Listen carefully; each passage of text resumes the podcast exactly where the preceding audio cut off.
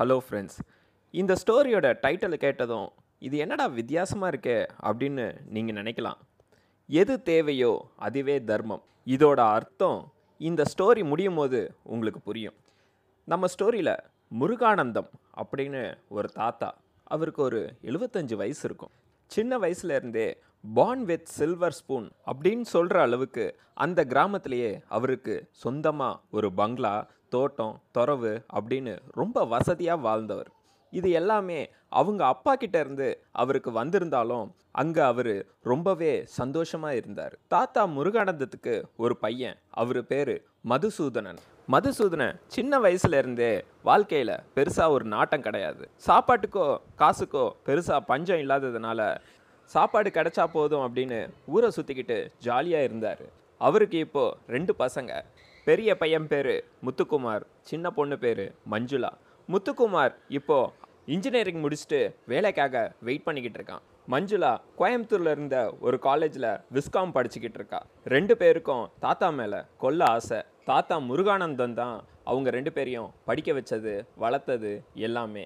இந்த மாதிரி சந்தோஷமாக வாழ்ந்துக்கிட்டு இருந்த முருகானந்தத்தோட குடும்பத்தில் ஒரு பெரிய ஐடியா அவரோட பிஸ்னஸில் அவரோட பிஸ்னஸ் பார்ட்னர்ஸ்னால் அவர் ஏமாற்றப்பட்டார் அதுவும் எழுபத்தஞ்சு வயசு கிழவன் ஒருத்தர் பிஸ்னஸில் பிஸ்னஸ் பார்ட்னர்ஸால் ஏமாற்றப்பட்டா அவரோட நிலைமை எந்த மாதிரி இருக்கும்? அதே தான் முருகானந்தத்தோட நிலைமையும். ஏன்னா அவர்கிட்ட இருந்த எல்லா சொத்துக்களையும் விற்றாலுமே அந்த கடனை அடைக்க முடியாத அளவுக்கு அவருக்கு பெரிய லாஸ் பிஸ்னஸில் பார்ட்னர்ஸ்னால் அந்த சமயத்தில் முருகானந்தம் ரொம்பவே உடஞ்சி போய் உட்கார்ந்துருந்தார்.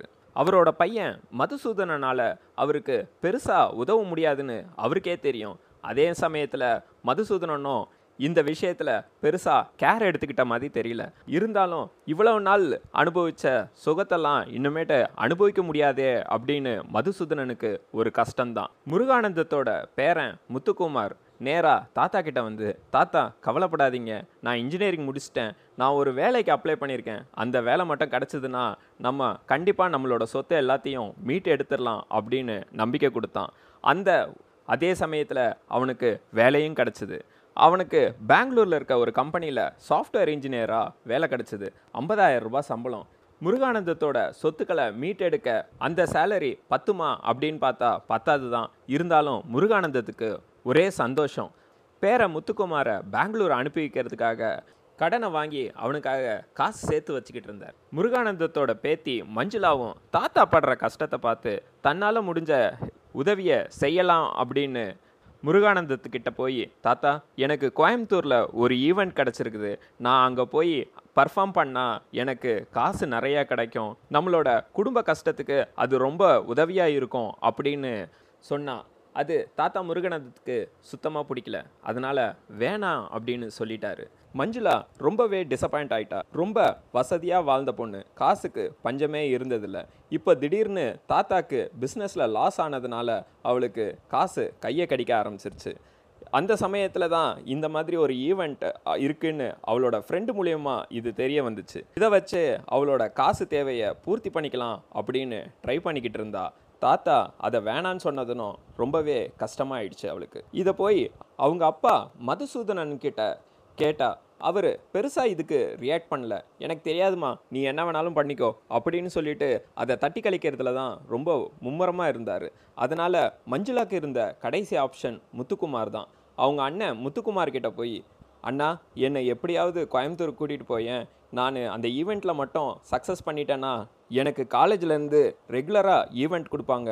நமக்கு நிறைய கேஷ் வரும். அதை வச்சு நம்மளோட ஃபேமிலி சுச்சுவேஷனை சீக்கிரமாக சரி பண்ணிடலாம். நீ ஒருத்த மட்டும் இந்த ஃபேமிலிக்காக உழைச்சினா எவ்வளோ நாள் நீ உழைக்க முடியும்? நீ எப்போ தான் செட்டில் ஆக போகிற அப்படின்னு அவனை கொஞ்சம் பிரெயின் வாஷ் பண்ண ட்ரை பண்ணிக்கிட்டு இருந்தா. முத்துக்குமாருக்கும் இது சரின்னு பட்டுச்சு.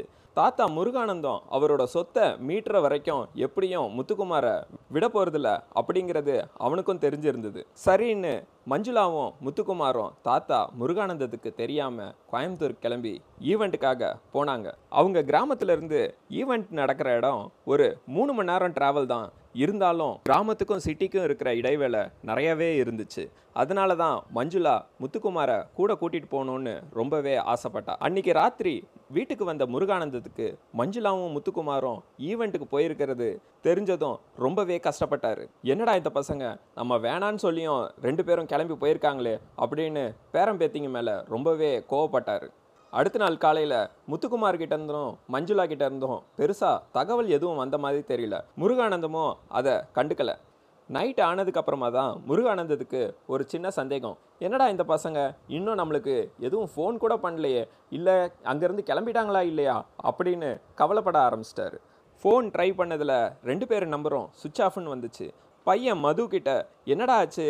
பசங்க ரெண்டு பேரையும் காணோம். என்னடா தேடினியா இல்லையா? அப்படின்னு கேட்டதுக்கு எனக்கு தெரியாது. கோயம்புத்தூரில் இங்கே தான் போகிறேன் அப்படின்னு சொல்லி ஒரு அட்ரஸை சொல்லிட்டு போனதா மது முருகானந்தகிட்ட சொன்னான். அன்னைக்கு நைட்டு முருகானந்தத்துக்கு தூக்கமே வரல. அடுத்த நாள் காலையில் நாமே போய் பார்த்துட்டு வந்துடலாம் அப்படின்னு முருகானந்தம் அவரோட காரை எடுத்துக்கிட்டு கிளம்பிட்டார். அவரோட பையன் மதுசூதனன் சொன்ன இடத்துக்கு போய் பார்த்தா அங்கே ஒரு லார்ஜ் அந்த லார்ஜுக்குள்ளே நிறைய ரூம்ஸ் இருந்தது. அந்த ரூமில் மதுசூதனன் அப்படின்ற பேரில் ஒரு ரூம் புக் பண்ணியிருந்தது. ரூம் நம்பர் இரநூத்தி நாற்பத்தி ஆறு. தாத்தா முருகானந்தம் அந்த ரூமுக்கு போய் அந்த ரூமை கதவை தட்டினார். அந்த கதவு திறக்கப்படலை. என்னடா இது? திறக்க மாட்டேங்குது அப்படின்னு சொல்லிட்டு கீழே இருக்கிற ரிசப்ஷனில் மறுபடியும் போய் ஏன் அந்த ரூம் லாக் ஆகிருக்கு அப்படின்னு கேட்டார். எங்களுக்கு தெரியாது. ரெண்டு நாளைக்கு முன்னாடி ரெண்டு பசங்க வந்து தங்குனாங்க. அதுக்கப்புறம் அவங்க எங்கே போனாங்கன்னு தெரியல அப்படின்னு சொன்னாங்க. அங்கே இருந்த டூப்ளிகேட் கீயை எடுத்து அந்த ரூமை திறக்க ட்ரை பண்ணாங்க. திறந்து பார்த்ததுல முருகானந்தத்துக்கு பெரிய ஷாக் ஏன்னா அவரோட பேரன் முத்துக்குமார் அங்கே கொலை செய்யப்பட்டு கிடந்தான். அதை பார்த்ததும் முருகானந்தம் கத்தி கதறி அழுதாரு. ஐயோ என் பேரன் செத்து போயிட்டானே அப்படின்னு ரொம்பவே கஷ்டப்பட்டாரு. அழுது முடிச்சதுக்கு அப்புறம்தான் அவருக்கு ஒரு விஷயம் ஞாபகம் வந்தது. மஞ்சுளாவை காணுமே அப்படின்னு சொல்லிட்டு அங்கே இருக்கிறவங்க கிட்ட அவளை பற்றி டீட்டெயில்ஸ் கேட்டாங்க. யாருக்கும் எதுவுமே தெரியல.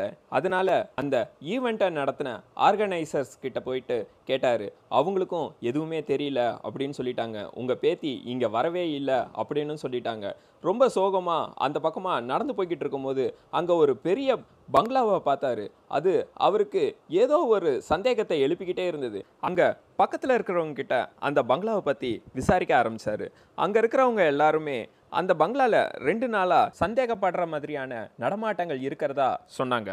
இதை கேட்ட முருகானந்தம் உடனே தன்னோட பேத்தி இங்கே தான் இருக்கிறதுக்கு வாய்ப்பு இருக்கு அப்படின்னு சொல்லிட்டு அந்த பில்டிங்குள்ளே ரகசியமாக போனார்.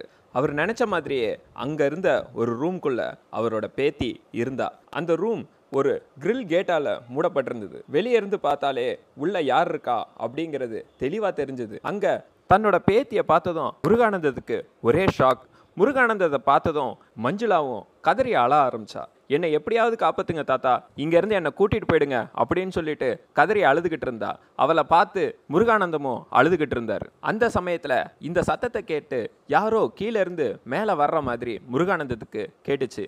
அங்கே ஒரு முரட்டான ஆள் முருகானந்தத்தை பார்த்து அடிக்கிறதுக்கு ஓடி வந்தான். முருகானந்தம் அந்த சமயத்தில் என்ன செய்யறதுன்னு தெரியாமல் கீழே இருக்கிற கட்டை கம்பி அப்படின்னு கையில் கிடைக்கிற எல்லாத்தையும் எடுத்து அந்த ஆள் மேலே அடிக்க ஆரம்பித்தார் அதே சமயம் முருகானந்தத்துக்கும் நிறையா அடிபட்டுச்சு. அந்த சண்டையில் முருகானந்தம் அந்த ஆளை கீழே கடந்த கம்பியை எடுத்து குத்தி கொண்டுட்டார் அவங்கிட்ட ஒரு சாவியும் ஒரு துப்பாக்கியும் இருந்துச்சு. பதட்டத்தோடையே அந்த துப்பாக்கியை எடுத்து அவரோட அடிமடியில் கட்டிக்கிட்டு அந்த சாவி எடுத்து அந்த கதவை திறக்க ட்ரை பண்ணார். ட்ரை பண்ணிக்கிட்டு இருக்கும்போதே கீழே இருந்து இன்னும் ரெண்டு பேர் ஓடி வந்து முருகானந்தத்தை அடிக்க ஆரம்பிச்சாங்க. அந்த அடியை அவரால் தாங்க முடியல. கீழே விழுந்துட்டாரு. அங்கே இருந்த ஒருத்தன் அந்த சாவியை கையில் எடுத்துக்கிட்டு அந்த பூட்டை திறந்துக்கிட்டு அந்த ரூமுக்குள்ளே போனான். இன்னொருத்தன் வெளியே நின்னான். இதை பார்த்த முருகானந்தம் வெளியே நின்னவனோட காலை இழுத்து விட்டு அதே கம்பியை எடுத்து மறுபடியும் குத்தி கொண்டுட்டாரு உள்ளே இருந்த அந்த பொண்ணு தாத்தா வந்த தைரியத்தில் உள்ளே இருந்த ஆளை கொல்றதுக்கு முயற்சி பண்ணி அவளும் கொண்டுட்டா இந்த சமயத்தில் தாத்தாக்கு ஒரு சின்ன நம்பிக்கை வந்துருச்சு. நம்ம பேத்தியை எப்படியாவது காப்பாற்றிடலாம் அப்படின்னு சொல்லிட்டு சந்தோஷமா அந்த கதவை திறக்க ஆரம்பிச்சாரு. ஆனால் அதே சமயத்தில் கீழே இருந்து ஒரு பத்து பதினஞ்சு பேர் மேலே வந்து அவரை பயங்கரமாக அடிக்க ஆரம்பிச்சிட்டாங்க. அடித்த அடியில் அவர் ரத்தம் சொட்ட சொட்ட கீழே விழுந்து கிடந்தார். அந்த பத்து பேரும் கதவை திறந்துக்கிட்டு அந்த பொண்ணு இருந்த ரூம்குள்ளே போயிட்டானுங்க. இந்த தாத்தாக்கு இப்போ என்ன பண்ணுறதுனே தெரியல. அவர் மடியில் கட்டியிருந்த துப்பாக்கி தவறி விழுந்து அங்கேருந்த சோஃபாக்கு அடியில் போய் கடந்துச்சு. அது பக்கத்துலேயே ஒரு பெரிய பேகு அந்த பேகு ஃபுல்லாக பணம். அதை பார்த்ததும் அந்த துப்பாக்கியை கையில் எடுத்துக்கிட்டு பொறுமையாக எந்திரிச்சு அந்த கேட்டை நோக்கி நடக்க ஆரம்பித்தார் அங்கே அந்த கேட்டை இழுத்து சாத்தி பக்கத்தில் இருக்கிற ஒரு கம்பியை எடுத்து அந்த கேட்டை திறக்க முடியாத அளவுக்கு லாக் பண்ணிட்டாரு.